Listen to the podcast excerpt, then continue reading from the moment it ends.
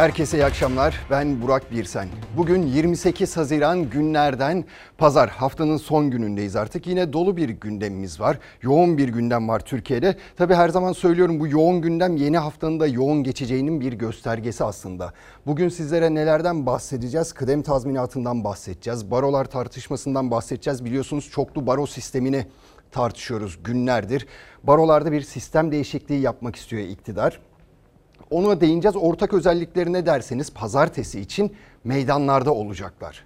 Ortak özellik bu ikisinin de. Ardından tabii ki sınav maratonuna bakacağız. YKS artık sona erdi. Neler yaşandı? İşte dün yaşananları biliyorsunuz. İşte sosyal mesafe kurallarına uyuldu mu, uyulmadı mı, maske takıldı mı, eksikler var mıydı, yok muydu? Hepsine değineceğiz elbette. Koronanın sıcağına bakacağız. Koronavirüs salgının sıcağına neler oldu? Rakamları beraber bir irdeleyeceğiz. Sağlık Bakanı'nın açıklaması var. Önemli bir açıklama. Ona da değineceğiz ama önce her zaman olduğu gibi bir manşetimize atalım. Irak'ın kuzeyinde devam eden Pençe Kaplan harekatından maalesef acı haber geldi bir kez daha. Çatışmada piyade uzman onbaşı Recep Yüksel şehit oldu. Acı haber Irak'ın kuzeyinden geldi. Pençe Kaplan Harekatı'nda teröristlerle girilen çatışmada piyade uzman onbaşı Recep Yüksel şehit oldu. Manisa'nın Ahmetli ilçesi şehidine böyle veda etti. Şehit bırak! Irak'ın kuzeyindeki Haftanin bölgesinde başlatılan Pençe Kaplan Harekatı 12. gününde. Kahraman komandolarımız PKK'lı teröristlere göz açtırmamaya kararlı. Bölgedeki terör yuvaları bir bir imha ediliyor. Arama tarama çalışmaları sırasında 24 sığınak ve mağara daha tespit edildi. Yapılan aramalarda çok sayıda silah, mühimmat ve yaşam malzemesi ele geçirildi. Harekat bölgesinde zaman zaman çatışmalarda yaşanıyor. Güvenlik güçleriyle PKK'lı teröristler arasında çıkan çatışmada piyade uzman onbaşı Recep Yüksel şehit oldu. Şehidin memleketi Manisa'nın Ahmetli ilçesinde hüzün ve gurur bir aradaydı. Şehit Yüksel 26 yaşındaydı. Bir yılı aşkın süredir Türk Silahlı Kuvvetleri'nde görev yapıyordu. Bekardı. İkindi namazından sonra memleketinde toprağa verildi.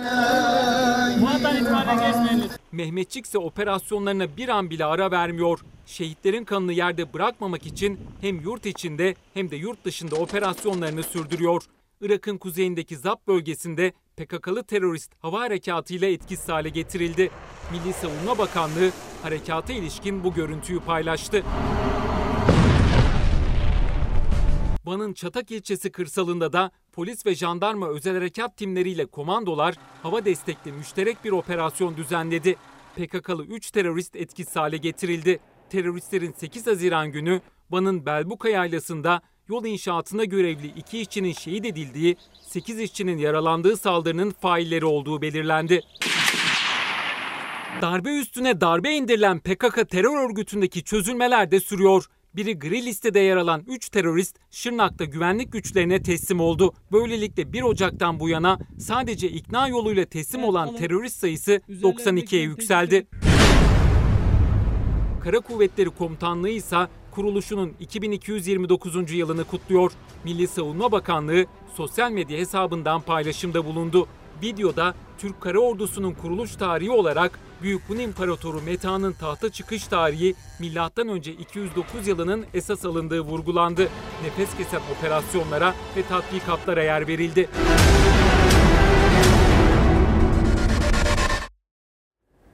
Şehidimize bir kez daha Allah'tan rahmet, yakınlarına başsağlığı diliyoruz. Hani derler ya ayaklarına taş değmesin diye gerçekten arzumuz bu yönde. Vermeyelim istiyoruz bu haberleri. Umarız bundan sonra azalır ya da hiç vermeyiz. Böyle şeyleri paylaşmayız, acı haberleri sizlerde. Şimdi koronavirüs salgınına bir bakacağız tabloyu görüyorsunuz işte dünün ve bugünün daha doğrusu önceki günle dünün tablosunu yan yana koyduk ki biraz daha anlaşılır olsun diye. O tabloda dikkat etmemiz gereken şu 26 Haziran'a bir bakacağız. Neden bu tabloyu böyle gösterdim de birazdan daha iyi anlayacaksınız. Entübe hasta sayısı 382 26 Haziran'da. 27 Haziran'da entübe hasta sayısı 366. Bu önemli bakın bir düşüş var. Bu önemli. Vaka sayısı 26'sında 1396, 27'sinde 1372. Bu da düşmüş. Bu da iyi bir gelişme. İyileşen hasta sayısına baktığımız zaman 1492 26'sında 27'sinde 1984. Bunda da artış var. Bunlar önemli gelişmeler ancak yeterli mi derseniz yeterli değil. Çünkü binin altına düşmesi gerekiyor bu vaka sayısının. Düşürmemiz gerekiyor. Birazdan bu YKS haberinde göreceksiniz neler yaşandığını. Düşürebilir miyiz, düşüremez miyiz bilmiyoruz ama işte bu tablodan yola çıkarak Sağlık Bakanı da şöyle bir açıklama yaptı. Umutlu bir açıklama yaptı. İki haftada dedi ki binin altına inebiliriz.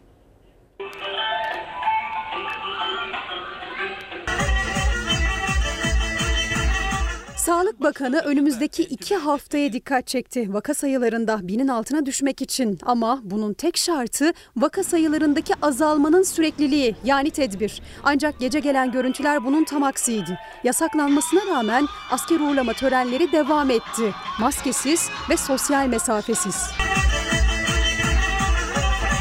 1 Haziran itibariyle başlayan yeni normal süreçte vaka sayılarındaki dalgalanmayı dizginlemeye çalışıyor Türkiye. Vaka sayılarında bazı günlerde görülen artışın tekrar yaşanmaması için maske, mesafe ve hijyen kuralına devam ediliyor. Cezai yaptırımlar da sürüyor. Ancak 27 Haziran verilerine bakıldığında bir başka gerçek daha ortaya çıktı. Vaka sayısı az, iyileşenler fazlaydı ama bu kez de Covid-19 tanısı konan hastaların yaş aralığı dikkat çekti. Sağlık Bakanı da altını çizdi. İyileşenler tanı konanlardan 612 fazla. Dünkü sayı 96 idi. Son 14 günde tanı konanların %5,68'i 17 yaş ve altından, %63'ü 25-45 yaş grubundan. Bugünkü tanı sayımız dünkünden 24 az. Azalma sürekli olursa bu hızda bile 2 haftada binin altına inebiliriz. Maskelerimizi kendi sağlığımız için tabii Son verilere göre 17 hastanın daha yaşamını yitirmesiyle 5082 oldu can kaybı sayısı. Günlük yeni vaka sayısı ise 1372. Yoğun bakım hasta sayısı 984. 366 hasta solunum cihazına bağlı yaşama tutunmaya çalışıyor. Günlük iyileşen hasta sayısı ise 1984 ile vaka sayısının üzerinde seyrediyor. Artık sıradaki hedefse günlük vaka sayısını binin altında görmek. Ancak gelen görüntüler can sıkıcı. Thank Hem Sağlık Bakanlığı'nın ikazları hem de İçişleri Bakanlığı genelgesiyle 81 ilde asker uğurlama törenlerinin yasaklanmasına rağmen Silivri, Maltepe ve İstanbul'un birçok ilçesinde cep telefonlarıyla kaydedilen görüntülere şahit olanlar yasakların çiğnenmesine ve halk sağlığının tehlikeye atılmasına isyan etti. İhbar üzerine Silivri'de polisin müdahalesiyle kısa sürdü eğlence. Ceza korkusuyla topluluk hemen dağıldı. Ama başka noktalarda ölümcül bir salgın yokmuşçasına oynadı gençler. Asker uğurlama törenlerinde. Oysa çok değil geçtiğimiz günlerde salgınla mücadelede kritik bir sınırda olan Türkiye için Fahrettin Koca uyarmıştı. Kitlesel iyileşmeleri unutabiliriz. Bunun bedelini kim üstlenmeye hazırdır? Piknikteki ailem mi? Maç sonu kutlama yapan taraftarım mı? Asker uğurlayan delikanlım mı? Maskelerimizi takıp sosyal mesafemize dikkat edelim. Sağlık Bakanı gerçekten bu süreci güzel yönetti. Önemli uyarılar da yapıyor. Bakın o farkında ve elinden gelen bu. Uyarmak, sizleri uyarmak, sizlere dikkatli olmanızı söylemek bizlerin de görevi bu aslında. O yüzden sürekli uyarıyoruz sizleri. İşte Sayın Bakan'ın söylediği şu binin altına indirebiliriz iki hafta içinde diyor gerçekten indirebilir miyiz ama o piknik yapanlardan ötürü ya da işte gördüğünüz halay çekenlerden asker uğurlamasında halay çekenlerden ve ne yazık ki ne yazık ki o insanlara o kişilere sorumsuz kişilere ceza yazılmıyor. Bir bakıyoruz şöyle araştırıyoruz ceza yazılmamış sadece uyarılmışlar. Ama birazdan YKS maratonunu izleyeceksiniz. Oradaki görüntülere bakacaksınız. Orada daha iyi anlayacaksınız şimdi ne demek istediğimi. Çünkü orada başka başka şeyler yapıldı. Evet başka başka şeyler yapıldı ve şunu söyleyelim bir kez daha. Neydi parolamız? Tamam. Temizlik, maske ve mesafe bir buçuk en az bir buçuk iki metrelik mesafe bunları yerine getirebiliyor muyuz? Pek yerine getiremiyoruz. Ben pek umutlu değilim iki hafta içinde binin altına düşeceğimizden. Şimdi dünyada son durum ne? Ona bir bakacak olursak birçok ülkede birçok ülkede kısıtlamalar kaldırıldı. Genişletildi. Artık normalleşme süreci başladı ama ama normalleşme süreci başladıktan sonra vaka sayısında bir patlama oldu adeta bir iki hafta içinde.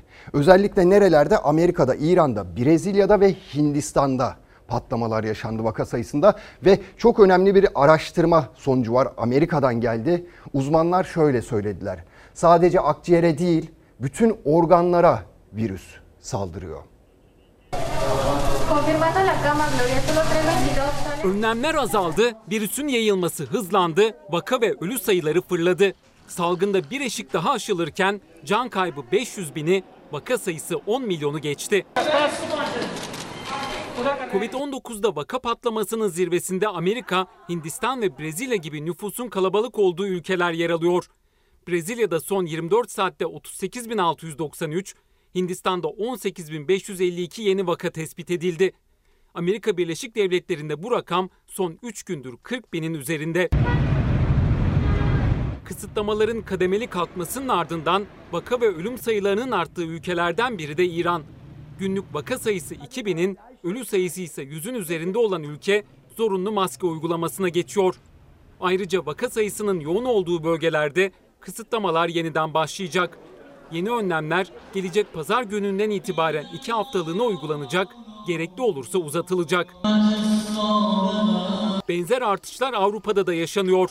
Son günlerde durumun giderek kötüleştiği ülkelerden biri Sırbistan.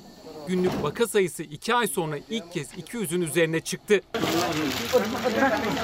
Boşnak nüfusun yoğun bulunduğu Sancak bölgesinde de vaka sayılarında artış hızlandı.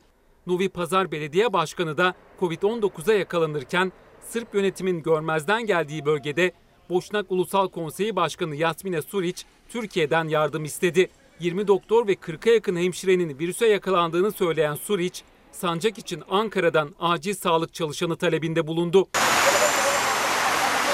2,5 milyonu aşan vaka sayısıyla salgından en fazla etkilenen ülke olan Amerika'da bilim insanları virüsle ilgili ürkütücü bir keşifte bulundu. Yeni tip koronavirüsün ilk başta düşünüldüğü gibi sadece akciğerleri hedef almadığı anlaşıldı. Virüsün kalp, karaciğer, beyin, böbrek gibi organlara da saldırdığı belirlendi. Doktorlar hastaların solunum yetmezliğinin yanı sıra felce yol açan kan pıhtılaşması yaşayabildiğini belirtti. Covid-19'un hastalarda yarattığı tahribatın etkisinin yıllarca sürebileceğini söyledi. Türkiye'den bir doktor talebi var, sağlık personeli talebi var boşnaklarında. Belki hükümet onu da karşılar. Çünkü dikkate alır. Çünkü birçok ülkeye bu şekilde yardımlar yapıldı. Sağlık personeli alanında yanılmıyorsam yapılmadı ama ihtiyaçları için çok fazla yardım yapıldı. Orada tabii Müslümanlar var. Ekstra bir durum ve hükümet bunu mutlaka değerlendirecektir diye düşünüyorum. Şimdi bize dönecek olursak, Türkiye'ye tekrar dönecek olursak Sağlık Bakanı ne söylemişti? İki hafta içinde binin altına düşürebiliriz vaka sayısını demişti. Tabii dikkatli olursak şu parolaya uyarsak temizliğe, mesafeye ve maskeye uyarsak bunları kullanırsak kullanıyor muyuz peki? Bugün YKS vardı ikinci günüydü 2,5 milyon öğrenci ter döktü o sınavda. Zor bir süreç gerçekten çok zor bir süreç sadece çünkü soruları çözmekle uğraşmadılar o sınava giren öğrenciler. Bir yandan da koronavirüs kapmamanın derdindelerdi onun endişesiyle girdiler o sınava. İçeride sosyal mesafe kuralları uygulandı mı yeteri kadar? İçeride maske kullanıldı mı? Düzenli bir şekilde ya da öğrenciler rahatsız oldular mı? Dün tartışmalı bir şekilde başlamıştı ve bugün yine tartışmalı bitti. Kardeşim sınavda. İşte onun yanındayız biz de. Uğurları onun bunlar. Dün de bunlarla geldim. Çıkarken ablasına başarılar diledik hep beraber. İnşallah ablası ve bütün çocuklar başarılı olurlar. Emekleri boşa gitmez. İnşallah. Ablamı çok seviyorum. İnşallah sınavdan geçebilir. Her zamankinden farklıydı. Sorulardan çok salgın zorladı aslında. Ve en tartışmalı sınavdı belki de. Hayallerde üniversite, tedirginlikle girilen sınıflarda YKS maratonu tamamlandı. Bu virüsün tamamen bittikten sonra olması daha iyi olurdu diye düşünüyorum. Çünkü içerisi kalabalıktı da sınıflar yine aynı kişi sayısı sayısındaydı. Bugün modumuz düşerek sınava girdik. Çocuklara çok yazık ettiler bu sene. Bu zamanda bu sınav yapılmalı mıydı? Onu merak ediyorum sadece. Her şey bu kadar normalleşmemişken bu sınav zorunlu muydu? Her sene zihin açıklığı temennileriyle ve sarılarak sınıflara uğurlanan adaylar bu kez önce sağlık denilerek ve uzaktan gönderildi. Yaklaşık 2,5 milyon üniversite adayı YKS'nin son günü velileriyle birlikte erkenden yollara düştü. Alan yeterlilik ve yabancı dil sorularını cevapladılar. Hastalıklar, virüsler ve her şeyle uğraşıyoruz. Bir de bu sınavla uğraşıyoruz tabii ki haliyle. Yani düşünün çocuklar ne kadar konsantre olabilir sınava. Anne babalar okul bahçelerine alınmayınca çocuklarını bir ağaç altında ya da bir gölgelikte beklediler. Hepsinin aklında aynı endişe vardı. Dertlerini birbirleriyle paylaştılar. İster istemez sosyal mesafe kuralı da kalmadı. Öğrenciler sınavdayken velilerin de okul önlerindeki bekleyişi sürdü. Tüm uyarılara rağmen sosyal mesafenin yine göz ardı edildiği görüldü.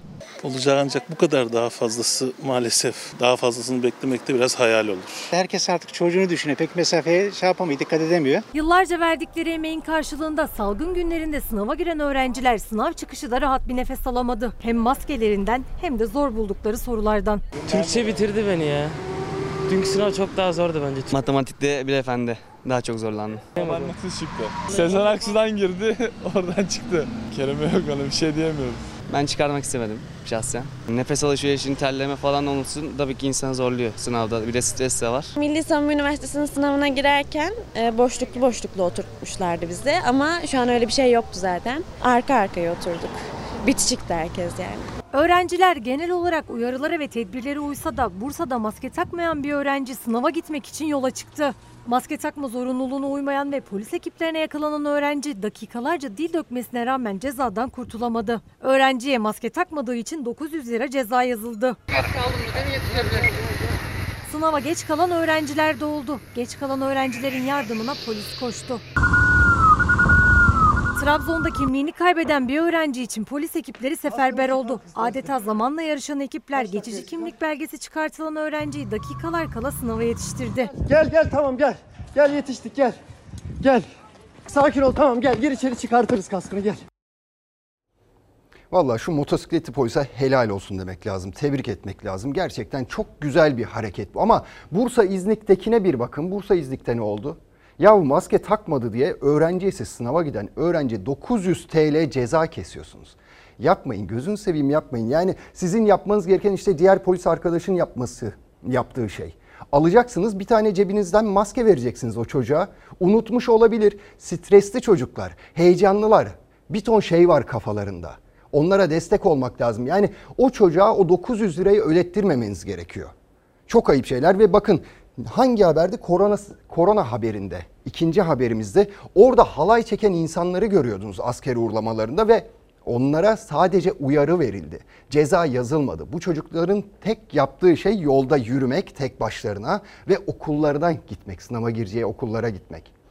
Anlatabiliyor muyum? O 3 saat, 5 saat hayatlarına yön verecek o çocukların. Yapmayın, etmeyin. Bakın bir polis memuru canla başla çocuğu alıyor motosikletiyle sınava yetiştiriyor. Öbür taraftaki de 900 TL ceza kesiyor. Onu lütfen öğrettirmeyin o çocuğa diyelim. Şimdi sıradaki haber ne? Ha, sınav. Evet şimdi sınavın bir başka boyutu daha vardı. Skandal skandal üstüneydi. Neden diyeceksiniz böyle bir şey söylüyorsun? Evet çünkü bazı yerlerde bakın tırnak içinde bazı yerlerde her tarafta değil. Öğretmenlere iddiaya göre maske dağıtılmadı bir. İkincisi yine bazı okullarda Covid-19'u 19 olan virüs taşıyan öğrenciler vardı ve bunlar öğretmenlerden gizlendi. Virüs taşıdığı söylenmedi o öğrencilerin. Ayıp, çok büyük. Ha bir de şu var. Sınav saatleri bazı okullarda yanlış hesaplandı. Çocuklar yarım saat önce çıkartıldı dışarı. E o, onun hesabını kim verecek? Kaç tane soru yapamadılar o çocuklar? Ne olacak? İşte skandal skandal üstüne dediğimiz buydu. Ha sadece kötü şeyler mi oldu diyecek olursanız hayır. Yoktu. İyi şeyler de vardı. Hocam net olan kaçta çıkmaları gerekiyor çocukların? Bir de. Bir de.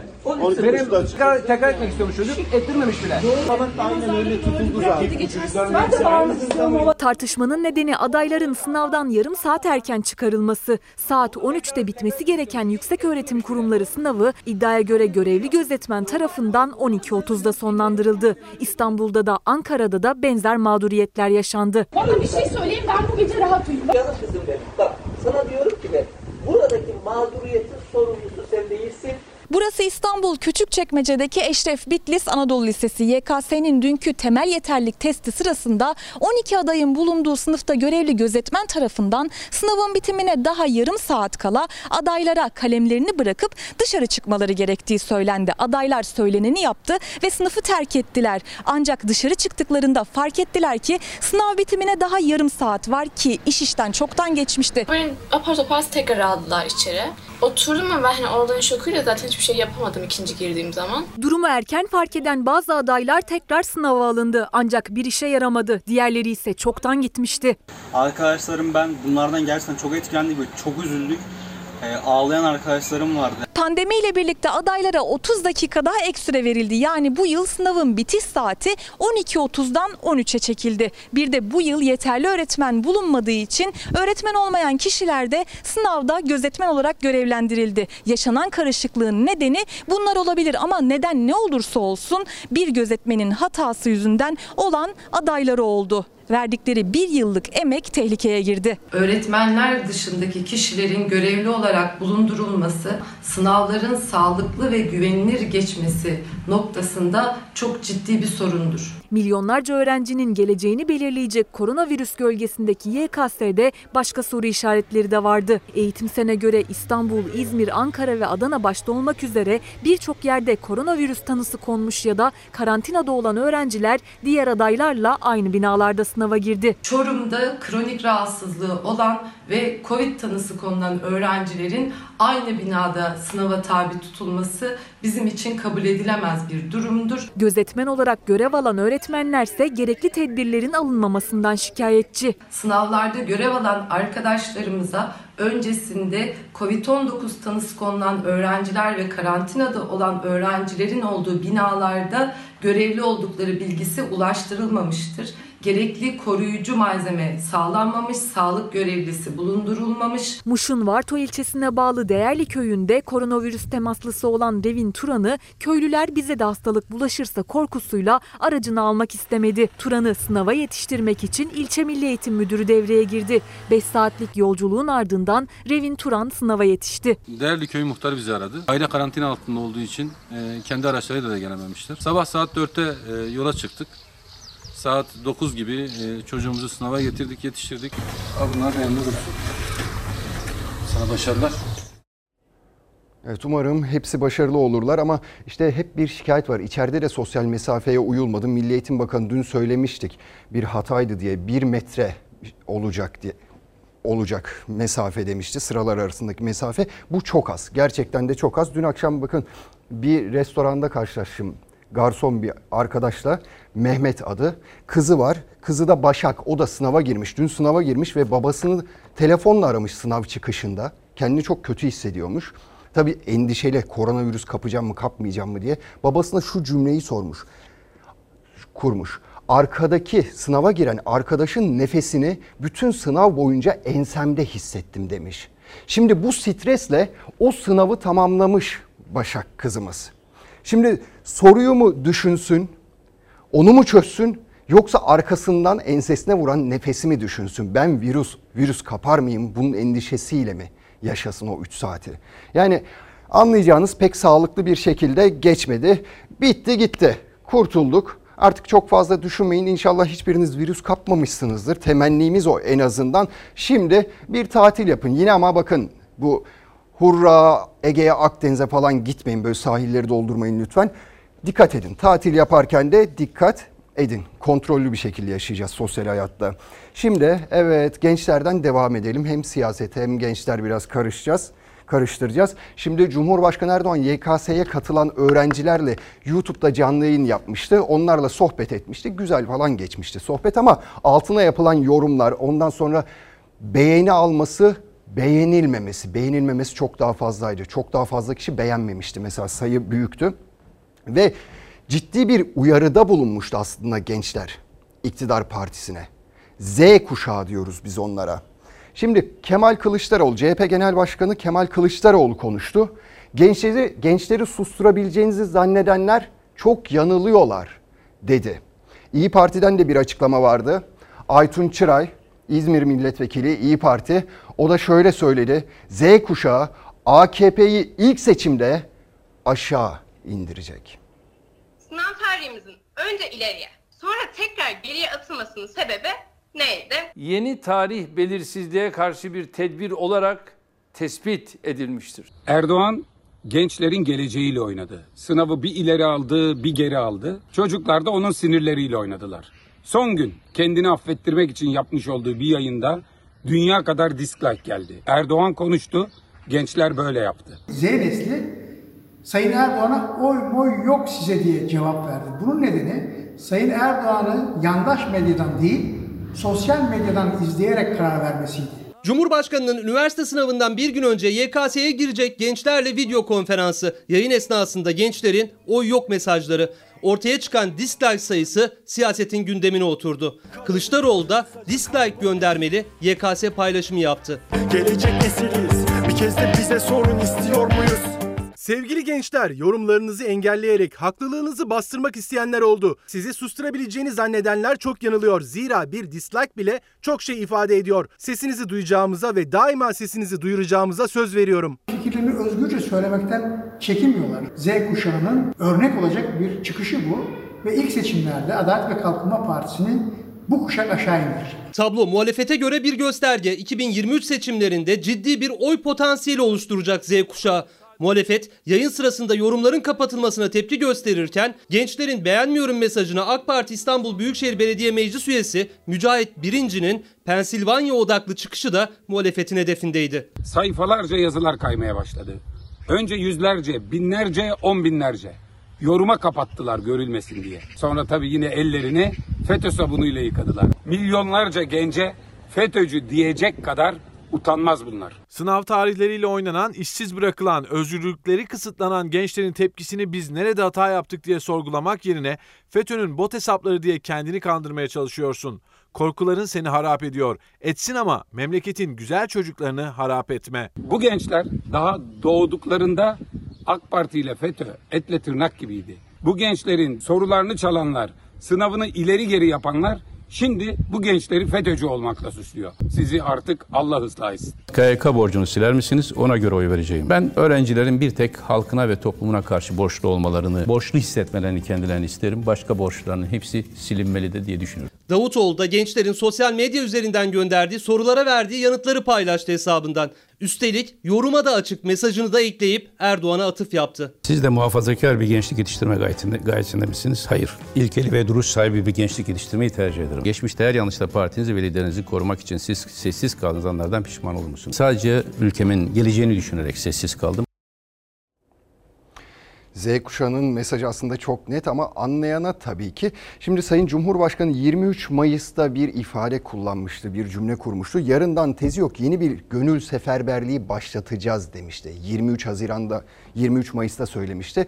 Mayıs bitti, Haziran bitmek üzere ama görüyoruz ki şu aradan geçen bir, bir buçuk ay süresince AK Parti özellikle gençlerde bir gönül bağı kuramamış. Peki neden kuramamış derseniz acaba şundan olabilir mi? Her dört gençten biri işsiz olduğu için olabilir mi?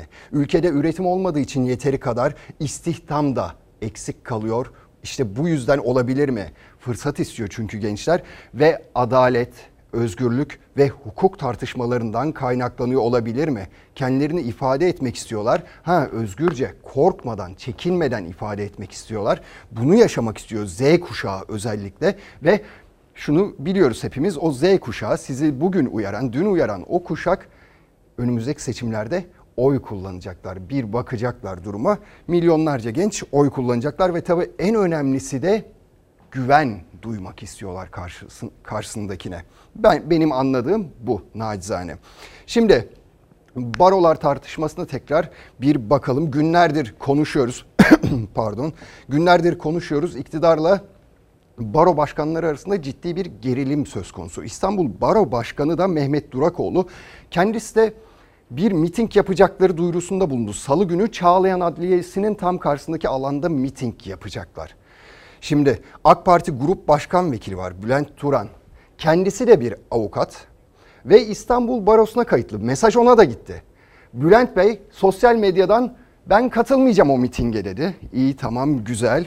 Arkasından İstanbul Baro Başkanı kendisine bir yanıt verdi ve ne oldu? Fitili bu kez miting çağrısı ateşledi. Yaptıkları savunma yürüyüşü ses getirdi. Şimdi de savunma mitingi yapıyorlar. Tabii baroların bu direnişi, bu mücadelesi iktidar partisinin kimyasını bozmuş durumda. Bu kanun tüm illeri kapsayan bir kanun değil zaten. Bu değişiklik bizim sorunumuzu çözmüyor. Siz kanunun ikinci maddesini işlerliğe kavuştursanıza, adliyelerde avukata kapalı alanı açtırsanıza, dosyaları inceleyemiyoruz Sayın Turan çözsenize. Barolar tartışması sürerken İstanbul Bara Başkanı Mehmet Durakoğlu 30 Haziran Salı günü saat 12.30'da İstanbul Çağlayan Adliyesi karşısında yapacakları miting için tüm avukatlara çağrı yaptı. Avukat kökenli AK Parti Grup Başkan Vekili Bülent Turan davete tepki gösterince taraflar arasındaki polemik alevlendi. Savunma mitingi yapıyoruz. Beni bağışlayın ama bu kez gelmeye mecbursunuz. 50 bin avukat olmalıyız. Beni de davet etmiş eksik olmasın. 50 bin avukatın 8 bininin oyuyla tüm baroya sahip arkadaşlarının plaza avukatı dediği meslektaşlarının hiçbir soruna gündem olmamış Sayın Başkan yürüyor, miting yapıyor, Anıtkabir'e gidiyor. Ama bir tek meclisin davetine katılmak aklına gelmiyor. Sayın Turan, genel başkan yardımcılarınızla birlikte sürekli bir davetten söz ediyorsunuz. Beni partinize mensup olup da davet eden olmadı. Varsa lütfen kim olduğunu söyleyin yüzleşelim. Bülent Turan'ın yapmış olduğu eleştirilerin meselenin özüyle ilgisi yok. Meseleyi çarptırmadan vatandaşın gözüne başka türlü gösterme gayretinden başka bir şey değil. İhtiyacımız yok Gölge etmeyin Sayın Başkan. Size rağmen baroları böldürmeyeceğiz. Durakoğlu ile Turan arasında miting davetiyle başlayan sözlü ellosu avukatları sokaklara döken, polisle karşı karşıya getiren düzenleme ve en çok tartışılan başlığı çoklu baro üzerinden sertleşti. Konu savunma değil, baroların idari yapısı, mesleğin saygınlığına yakışır başkanların eşit temsil edildiği bir barolar birliği hedefleniyor. 60 yıllık kanunla tüm barolara hükmederim devri bitiyor diye karşı çıkmanızı aslında anlıyoruz. Siyaset uğruna hukuku eğip bükmeyelim. Size yakışan iradenizi hukuksal çerçevede biçimlendirmenizdir. Hepsinin bir tek amacı var. Büyük barolardan iktidar rahatsız, büyük barolardan barolar birliğinin başkanı rahatsız. Alternatif barolar yaparak baroların gücünü, etkinliğini kırmak. Meclise gelirse bu teklifin tamamen karşısındayız. CHP'li Özel'de baroların yanındayız mesajı verdik. Gözler salı günü Çağlayan Adliyesi'ne verilen miting randevusuna çevrilirken Türkiye Barolar Birliği'nden 4 yönetici Feyzoğlu'nu istifaya davet etti. Kendini seçenlerin temsilinden vazgeçmiş Türkiye Barolar Birliği Başkanı'nın yapması gereken en doğru davranış istifa etmektir. Evet şimdi iktidarın bakın eleştirisi şu yönde. Seçime sandığa gitmiyor avukatlar diyor. 50 bin kayıtlı avukat var. Bunun 8 binin oyuyla seçiliyor. E peki şimdi sorun nerede? Sistemde mi? O zaman şöyle düşünebilir miyiz? Mesela genel seçimler ve yerel seçimler yapılıyor. Yine sandığa gitmeyen vatandaşlar yurttaşlar oluyor. Biz ne yapıyoruz? Veya siyasetçiler sizler ne yapıyorsunuz? Vatandaşlara sürekli sesleniyorsunuz seçimlerden önce. Lütfen sandığa gidin. Bir oy bir oydur. Ne şekilde kullanırsanız kullanın, kime oy verirseniz verin diyoruz. Sizler de bizler de buradan bunları sürekli söylüyoruz, teşvik etmek istiyoruz. Ama şimdi 1 milyon vatandaş sandığa gitmedi diye genel seçimleri iptal ediyor muyuz? Ya da sistem sistemle oynuyor muyuz? Sistemi değiştiriyor muyuz? Hayır böyle bir şey yapmıyoruz. Peki şimdi baroların sistemini bu yüzden neden değiştiriyoruz? Sizin yapmanız gereken o avukatları sandığa gitmeye teşvik etmek. Yoksa sistemle bir sorununuzun olmaması gerekiyor aslında. Ama gelin görün şimdi sistemle eğer bir sorunumuz var diyorsanız işte o zaman da insan bunun altında başka başka hesaplar mı var diye sormak istiyor. Bakalım salı günü ne olacak? Şimdi kıdem tazminatına da bir bakacağız. O da epey bir gerginliğe neden oldu. Neden diyeceksiniz? İşte Cumhurbaşkanı dün gerçi bir açıklama yaptı. Art niyetlisiniz dedi. Hani biz buna alet olmayız dedi. Sendikalara seslendi. Siz kendi aranızda bunu halledin dedi. Bize söylemeyin dedi. Sanki sanki işveren sendikaları ve işçi sendikalarına sesleniyor. Art niyetli olduklarını söylüyor. Sanki bu taslağı Cumhurbaşkanı'nın önüne onlar koymuş gibi. Hayır bunu Sayın Cumhurbaşkanı açıkladı bize Haziran ayında. İşte dün bunu konuşmuştuk. Disk 81 ile bir bildirge göndermişti. Pazartesi günü o okunacak 81 ilde o şekilde hareket edilecek. Türk İş peki ne yaptı? Türk İş işçilerle el ele verip pazartesi günü meydana inecek. Hep söylerim. İşveren sendikaları, işçi sendikaları gelin bir araya. Bu konuyu kendi aranızda halledin. Erdoğan bildiğin Erdoğan geri adım atmayı yediremeyip karşısındakilerin aklıyla alay eden de o. Milletin öfkesini kendi üzerinden bir taktikle sıvışarak işçi ve işveren sendikaların üzerine yönlendirmeye çalışıyor.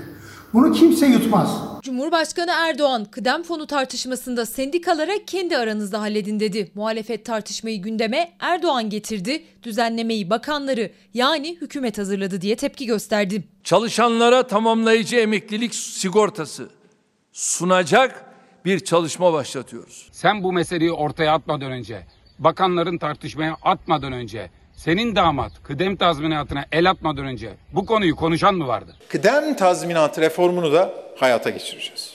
Kendi aranızda halledemeyip ondan sonra bizleri kötü durumda bırakmak mı istiyorsunuz? Yürürlük tarihi olarak 2022 e, hedefliyoruz. Kıdem tazminatının fona devredileceğini ilk olarak Hazine ve Maliye Bakanı Berat Albayrak duyurmuştu. Son olarak Çalışma Bakanı Zehra Zümrüt Selçuk üzerinde çalışılan formülleri anlattı. Yürürlüğe gireceği tarihi bile verdi. Bu süreçte sendikalar işçinin hak kaybı olacağından hep karşı çıktı. Yandaş sendikalar bile buna göz yumamadılar. O nedenle şimdi Sayın Erdoğan geri adım atıyor. Biz buna as- asla evet demeyiz. Kıdem tazminatı yoksa sendikalara gerek yok. Kabine halletsin diyorsanız ha burada art niyet vardır. Disk olarak dün söyledik, bugün de söylüyoruz. Kıdem tazminatı kırmızı çizgimizdir. Bir hafta önce disk hariç işçi ve işveren sendikalarıyla Erdoğan bir araya gelmiş. İşçi sendikaları kıdem tazminatını fona devreden tamamlayıcı emeklilik sistemini istemediklerini Cumhurbaşkanı'na yüz yüzeyken de söylemişti. Hiçbir yeşil ışık yokken Erdoğan'dan tansiyonu düşürecek açıklama geldi. Sözleri ise yine tartışma yarattı. Amacımız işçilerimizin kıdem tazminatı haklarını birilerinin insafına bırakmadan kalıcı ve garantili bir sisteme bağlamaktır. 18 yıldır aklınız neredeydi? Bu ülkeyi başkası mı yönetti? Olmayan üçüncü şahısları suçlayarak bu işin içine sırılmaya kalkıyorsunuz. Hem geri vites yapmıyorum diyor, hem alasını yapıp sonra da suçu başkalarına atıyor. Muhalefet Erdoğan'ın tepkiler karşısında geri adım attığı iddiasında. Cumhurbaşkanının aranızda halledin dediği sendikalardansa ard arda geldi açıklamalar. Kıdem düzenlemesine karşı Türk İş'te, DİSK'te üyeleriyle birlikte Türkiye genelinde ses yükseltmeye hazırlanıyor. Evet bakalım önümüzdeki hafta bu sorun çözülecek mi? Sayın Cumhurbaşkanı dünkü açıklamalarına bakacak olursak evet gerçekten bir geri adım atılıyormuş gibi bir hava estirildi. Hep böyle oluyor bazı konularda daha doğrusu oluyor. Biraz böyle deneniyor. Kamuoyu yoklaması yapılıyor açık hani öyle de diyebiliriz. Kamuoyu yoklaması yapılıyor da diyebiliriz. Baktılar tepkiler artıyor, o oluyor, bu oluyor derken geri adım atılabiliyor. Bunu birçok kez yaşamıştık biz. Şimdi de yaşayacağız gibi duruyor. Şimdi esnafın durumuna bir bakalım. Durumu zor. Koronavirüs nedeniyle haftalarca dükkanları kapanmıştı biliyorsunuz. Özellikle restoran sahiplerinden bahsetmek gerekirse şu süreçte hem geçmiş zararlarını karşılamaya çabalıyorlar hem de ilave maliyetleri karşılamakla boğuşuyorlar. Gerçekten biraz fazla artmış maliyetleri. Niye diyeceksiniz? Koronavirüsten sonra oldu bu. Sırtlarındaki yük azalacağına açıkçası daha da arttı. Pandemi döneminden önce bu yoktu. Şimdi bu bastığın zaman dezenfekte el teması olmadan gelebiliyor. Şimdi bu 220 liraya aldık biz bunu. Ee, dezenfekte hariç sadece şu e, aparat. 5 kiloluk bir dezenfektan 130 lira falandır yani. Ya mesela her şey tek kullanımına döndü bu süreçten dolayı. Yani sağlık açısından olması gereken bir şey. Yani kolonya mendil bir gidiyorsa şimdi 10 gidiyor. Gitsin yani sağlık açısından hiçbir şey esirgeyemeyiz. Maske, eldiven, siperlik, el dezenfektanı, daha fazla hijyen için temizlik malzemeleri, tek kullanımlık tuz, biber, her masaya kolonya. Korona sürecinde gereklilikleri eksiksiz uygulamaya çalışıyor esnaf. Özellikle de restoran sahipleri. Giderler arttı. Salgına bir de fırsatçılar eklendi. Gelirse eskisinden daha az. Esnafın en yoğun günleri aslında hafta sonu ama örneğin bu hafta sonu da sınavlar nedeniyle kapalı dükkanlar. Koronavirüs nedeniyle de 3 aya yakın kapalı kalmıştı. Yani hem bu süreç hem müşterilerin eskisi kadar yoğun olmaması hem de maliyetler esnafın gelir gider tablosunu değiştirdi. Yükleri arttı. Bone alıyorduk 10 lira. Ee, şimdi alıyoruz paketini 30 lira. Bir paket eldiven önceden 12-13 liraydı. Şu an 40 lira. Kaç kat artmış. Şuna baktığın zaman 50 lira bir maliyeti var. Devlet bunu kendi bünyesinden yaptırıp da 50 liraya, 70 liraya, 80 liraya esnaflara satabilir. bizi e, başka fırsatçılara e, muhtaç etmeyebilir yani. Burada fırsatçılar kol geziyor. Mesela önümüzde işte biberliktir, tek kullanımlık malzemelerdir. Önceden mesela kolonyası buradaydı şimdi bütün masalara koyuyoruz mecburen. Koronavirüsten korunmanın en önemli 3 kuralından biri hijyen ve uzun süre kapalı kaldıktan sonra yeniden müşteri bekleyen restoranlar da hijyen için ilave maliyetlerle karşı karşıya. İddiaya göre dezenfektan, eldiven gibi gerekli ürünlerin fiyatları yükseldi. Bu bütün maliyetler artmasına rağmen biz hiçbir ürünümüze zam yapmadık. Ne oluyor? Maliyet yükseldi. Ama kira aynı, elektrik aynı, su gideri aynı. E, ciromuz yarı yarıya düştü. Restoran sahiplerine göre müşteriler temkinli. Sosyal mesafe kuralı nedeniyle de restoran kapasiteleri azaldı. Yani gelir eskiye oranla düşük. Esnaf pandemi sürecini geride bırakıp bereketli günlere dönme umudunda. Restoran sahiplerine Allah yardım etsin. Çok ciddi söylüyorum. Allah yardım etsin. Yani çünkü kredi çekip borçlarımızı ödeyip ödemek, kredi çekip borçlar ödemek, kredi çekip borçlar ödemek bir yere kadar. Bunların bir de ödemesi olacak yani. İstanbul'a 6000 yeni taksi gelmeli mi gelmemeli mi? Olması gerektiğini en iyi anlatan Bodrum örneği. Toplam 6000 taksi, yenilikçi bir model, yeni bir araç modeli, güvenliğinden e, birçok unsuruna kadar içine koyacağımız e, bir çağdaş düzeni İstanbul'a kazandırma çabası. Taksi sayısı yetersiz. İBB'nin yaptığı doğru. Bizi otosantrdan kurtarır. Bu amaçla yola çıktı Ekrem İmamoğlu ama UKAME'den kiralama modeliyle 6 bin yeni taksiye vize çıkmadı. Oysa Bodrum'da taksiler bir kereye mahsus ÖTV fırsatından yararlanınca kalite artmış, hem tüketici hem de sürücüler memnun kalmıştı. O değişiklik şoförlerin aynı zamanda taksinin sahibi olmasından kaynaklanmıştı. Ancak İstanbul'da durum farklı. Şoförler aracı işletene kira ödüyor. Onlar da plaka sahiplerine. Her plakadan e, bir aylık hava parası alıyor 8-9 bin lira. Yani elinde 500 tane plaka olsa hesap edin yani kaç milyon yapıyor senede hiç vergisiz para cepte. Biz durakta arabaları sıraya çekiyoruz. Gelen giden bir yabancının şöyle bir bize beğeniyle, güler yüzle bakması bizi gerçekten mutlu ediyor. Uzun saatler çalışıyoruz, yorgunluğumuzu gideriyor. Bodrum'da ÖTV teşviğiyle araçlarını yenileyen taksicilere yorgunluk işlemiyor. Çünkü kazandıkları ceplerine kalıyor. İstanbul'da ise 30 yıldır taksi sayısı artmamasına rağmen taksi şoförlerinin cüzdanı dolmuyor. 12 saat çalışıyoruz. Çalıştığımızın karşılığında alamıyoruz. Fahri Şen de 20 yıllık taksi şoförü. Gün ağarmadan başlayan mesaisinde iyi iş yapsa 200 kilometre gitse taksisine binenler 400 lira ödüyor ona. Cebine kalansa 100 lira. 200 kilometre yol gittiğinizde ne kadar kazancınız var, nereye masraflar gidiyor? Ortalama 70 lirayla 80 lira arasında aracımız yakıt yakıyor. Takriben de 400 liraya yakın para toplanıyor. 320 lira mazot yakıt aldıktan sonra para kalıyor. 220 lirasını araç sahibine veriyoruz. 100 lira da şoföre kalıyor. Gidebiliyor musunuz? Şu an yok. Kiralık taksi uygulaması başladığında aslında taksi şoförleri çalıştıkları sistemde gelirleri ve giderlerini belirleyebilecekler rahatlıkla. Çünkü sistem aksaklık yaşamadan doğru bir şekilde uygulanacak. Ama şu anki sisteme bakıldığında taksi şoförleri kazançlarının üçte birini sadece kendilerine alabiliyorlar. Geri kalan giderler hem taksi plakası sahibine hem mazota hem de taksi durağına ödenecek günlük kiraya gidiyor. 6000 yeni taksi Tabii daha tertipli olur, daha düzenli olur. E, Çünkü biliyorsunuz korsan taksiler çok. İnşallah onlar da bir düzene gider biter. Düzgün bir taksi sistemi olur. İmamoğlu ve ekibi de hem korsana son vermek hem de taksicinin cebine daha fazla para kalsın diye sundu teklifi Ulaşım Koordinasyon Müdürlüğü'ne. Yapısı değişen UKOME ise alt komisyona geri gönderdi teklifi. Ancak İmamoğlu 6 bin takside kararlı. Umuyorum UKM'de kim var ise çünkü kim olduğunu artık anlayamıyorum. Orada birçok yeni ilaveler oldu bürokrat e, temsilcilerde. E, umuyorum oradaki arkadaşlar bu konuda sağlıklı karar verirler. Evet sizlerle Ankara Mamak'ta yaşanan bir olayı paylaşmak istedim. Arkada görüyorsunuz zaten. Bu bir ortaokul. İsmi değiştirildi. Daha önce bir kahramanın adı verilmişti o okula.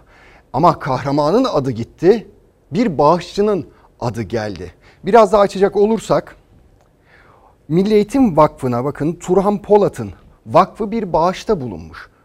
İddiaya göre o bağış okul yapılması içinmiş Ancak Milli Eğitim Vakfı okul yapmamış. Okul yapmak yerine mevcut bir okulun Ankara Mamak'taki bu okulun tabelasını değiştirmiş. Vakfın adını o okula vermiş. Ama o okulun adı çok önemli bir isme aitti. İstiklal Savaşı kahramanı Reşat Çiğiltepe. O kimdir derseniz ölümüyle Atatürk'ü ağlatan bir askerdi. Bir kahramandı. Atatürk Çiğli Tepe soyadını vermişti ona öldükten sonra ailesine vermişti. Ve Çiğiltepe soyadını vermişti ve aynı zamanda bir de İstiklal madalyası verilmişti ailesine. İşte İstiklal madalyasıyla şu an İstiklal madalyasıyla paranın yeri değiştirilmiş oldu. Olacak iş mi? Kemikleri sızlamıştır Çiğiltepe'nin. Şimdi kısa bir ara. Ana haber bültenini burada noktalıyoruz. Bizden hemen sonra Nereden Çıktı Bu Velet Türk filmi var. Ama küçük bir de hatırlatma yapayım. Çalar Saat yarın sabahtan itibaren saat 08.00'da başlayacak. İlker Karagöz sizlerle beraber olacak. Akşam saat 19'da Gülbin Tosun sizlerin karşısında olacak. Yeni hafta umarım güzel geçer, iyi geçer sizler için. Yeniden buluşuncaya dek umarım yüzünüzü güldüren güzel haberler alırsınız. Hoşçakalın.